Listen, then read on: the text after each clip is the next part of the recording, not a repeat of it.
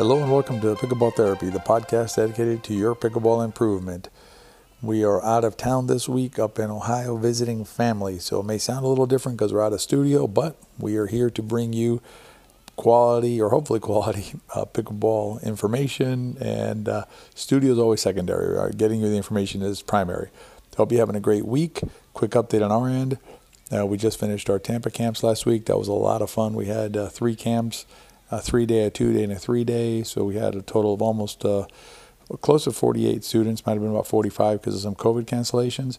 But it was a lot of fun uh, meeting those players from all over the place, including Canada, and uh, teaching them some pickleball. And, uh, you know, I think they came away uh, with better understanding of the game. And you could see it in their play. You could see it uh, first day to last day, a big difference in how they were approaching the game on the court. Uh, you know, we always warn our campers that the change is not going to be immediate. So you come to camp, and it's not the uh, end of your work. It's frankly the beginning of your work. Uh, you're getting the knowledge that you need so that you could then put in the time and effort necessary to accomplish your pickleball objectives. So that was a lot of fun. And CJ and I are hard at work putting the success path together, finishing it up for uh, We Are Pickleball. Hopefully, have that launched in March. Actually, strike. Hopefully, we're going to have it launched in March and uh, it's going to be a, a, a, very effective way to learn the game. So we're looking forward to that. And then we also have the um, the videos on YouTube that we've been putting out. We've been really focusing on getting you some good information there. The In2Pickle channel, we just po- uh, published the video about the um, Respect the X and updated on that. And then in CJ's channel on Better Pickleball, we put out a video about consistency and how important that is on how to improve the consistency of your game. So make sure you're checking those out on our YouTube channels. This week's podcast, we're going to be talking about something that came up in our survey, which is forehand in the middle. Uh, players love forehand in the middle, and we're going to address that in this week's podcast. We're going to talk about the when it's appropriate, when it's not appropriate, the forehand in the middle, and the riff. I'm going to give you an update on injury prevention. We're going to talk a little bit more about that, but I want to give you an update on where, where I'm at with my injury, and help, hopefully that'll help you avoid your injury. So you're ready for the podcast? Let's jump right in. Are you planning on playing pickleball on an indoor surface, meaning a polished concrete or wood surface like in a gym? If you are, consider adding a pair of indoor pickleball shoes to your bag. There is a big difference between outdoor shoes made for a tennis court and indoor shoes made for a gym type surface. You can check out Tyrol's indoor shoes designed specifically for pickleball it's the shoe that CJ and I both wear. I'll link to it below.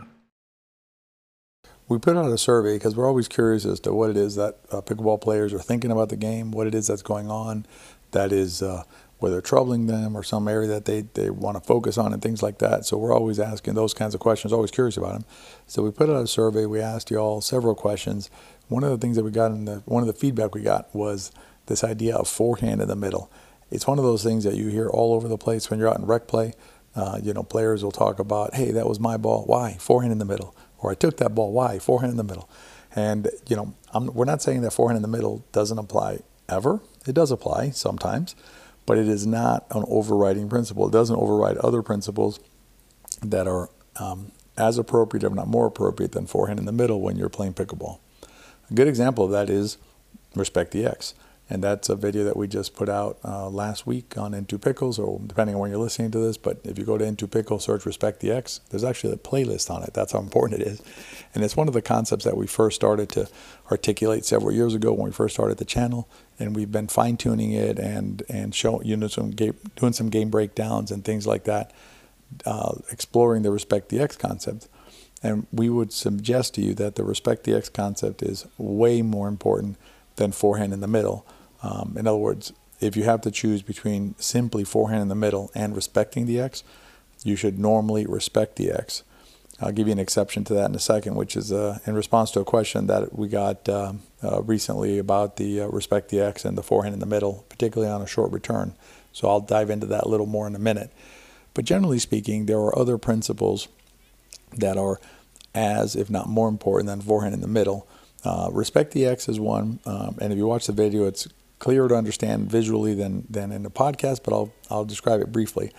Basically, the idea is that if a return of serve is coming, let's say from left to right, so it's coming, um, the, the player on the right served and the player on the right returned, right? And so the ball's coming from left to right across the court back into the server side. What will happen is you'll have a right handed player on the left side reach across with their forehand to hit the third shot. That usually is not the optimal shot that you want to hit as, a, as the serve team. Uh, usually, it is better in that situation to have the player on the right, the server, hit the third shot, even if it's their backhand. Three reasons. One, you have a mechanical advantage as the backhand, and you can think about that yourself. Just take a paddle in your hand, uh, take your paddle in your right hand if you're right handed, and stretch out for a forehand third shot. Much more difficult to hit that shot than it is to hit a third shot on the backhand side when the ball's coming towards you, eh, towards your zone Second reason is it opens up the court. So the, the player on the left comes over to the right to handle that third shot, opening up the court on the left. A lot of times subject to attack there. That's not the best. The last reason, and one that's often overlooked, is it pins the server back. So what happens is the, the non-server, right, the player on the left side, comes over to the right side to hit the third shot. Now the server who's on the right side can't move. So that server is just pinned back behind the baseline. That's not good you want to have at least one of your one player should be free to move forward in the event that there's a good third shot or you know an opportunity is created and by pinning the player back you're basically you know you're, you're taking one of the weapons out from this out of the serve team's arsenal on the third shot situation so that's an example of where this forehand in the middle idea can sometimes muddle muddy the waters and and not end up not give you the best situation or not give you the best shot for your side Another way to think about it in the forehand in the middle would be like an attack shot. Say you have a, a floater up at the uh, non-volley zone line, and the player with the forehand in the middle is off the line. So they're back some. Um, technically, their forehand would be hitting it if you let it go, but it's better in that situation for the backhand to hit the ball because the ball is closer to the net and also higher up.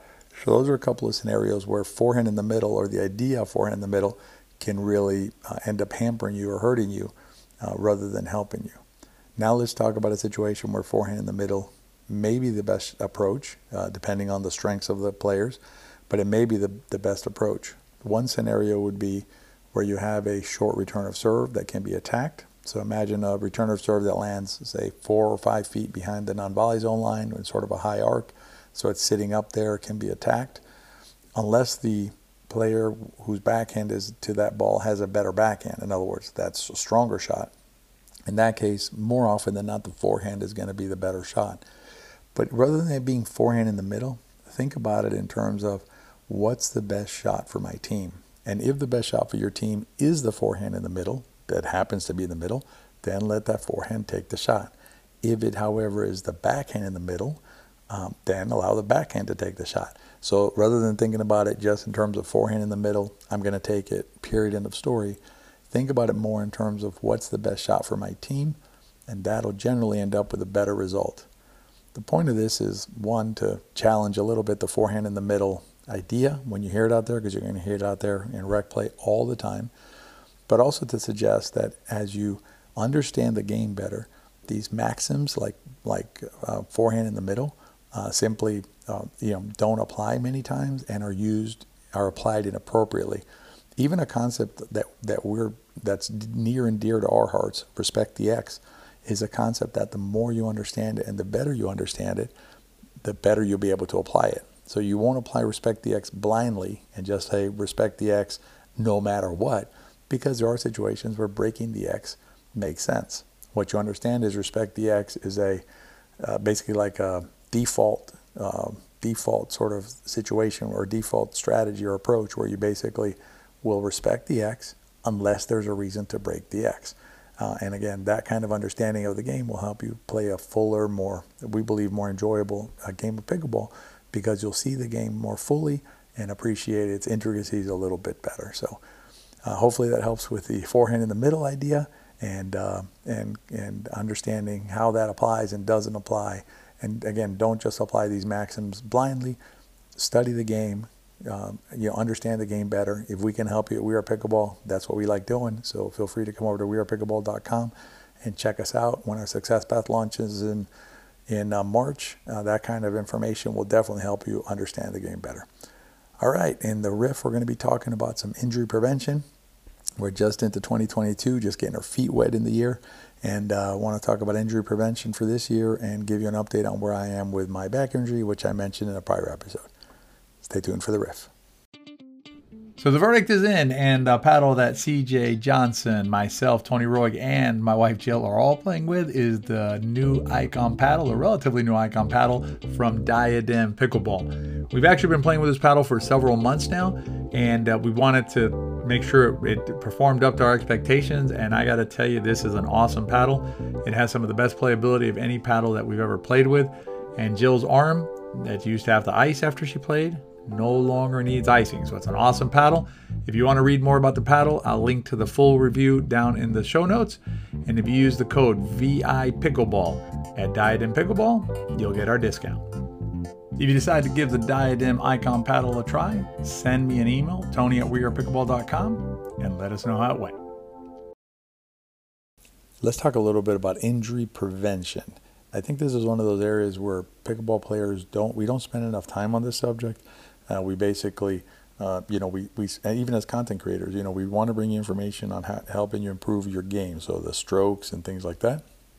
But if you're injured, then your strokes don't matter, right? If you're sitting on the sideline, strokes are no good. So we're going to try and do a little more this year, bring you some more information on, on not just your body, uh, but also on your mind, on improving those, so that you can make sure that you can play longer sessions and play more sessions and keep on playing this game that you love. And so what I wanted to do is share with you an update on my personal story because I think that's you know the easiest way to explain injury prevention and injury uh, recovery and things like that is to speak from personal knowledge. So about um, two or three weeks ago, I injured my back, literally not doing anything. Literally walking. I walked down some flights of stairs from our condo down to the parking lot to help Jill with a bike rack on the back of the uh, on the back of the SUV and I came downstairs. I, I think I rounded a corner. That's all I did. I just turned a corner, and boom, there went my back. And I have a lower back that I've had this problem. You know, it, it arises once in a while, every every few years. And I had done pretty good because I had been for a while there. I'd been doing focusing on my core. I'd been doing this set of exercises called the McGill Three, M C G I L L Three. Um, uh, Dr. McGill is pretty famous uh, gentleman in the area of, of the lower back so I'd been doing the McGill 3 for, for a while, focusing on my core, focusing on that whole strip down there by the, you know, from the belly to the back, and had been doing pretty well. Well, I'd been slacking off probably the last, I don't know, four or five months before the injury. I'd kind of, it had dropped off the radar, that kind of exercise. And so, sure enough, I walked downstairs, turn, and bam, injure my back. And as I read, uh, I ordered Dr. McGill's book because I was curious. I wanted to learn more about my back and what was going on. And what really struck me is he describes the back as um, hopefully you know this game, but it's called Jenga. It's that game where you have the, um, the, the wood blocks in a stack and you pull out a piece and a piece until it falls over.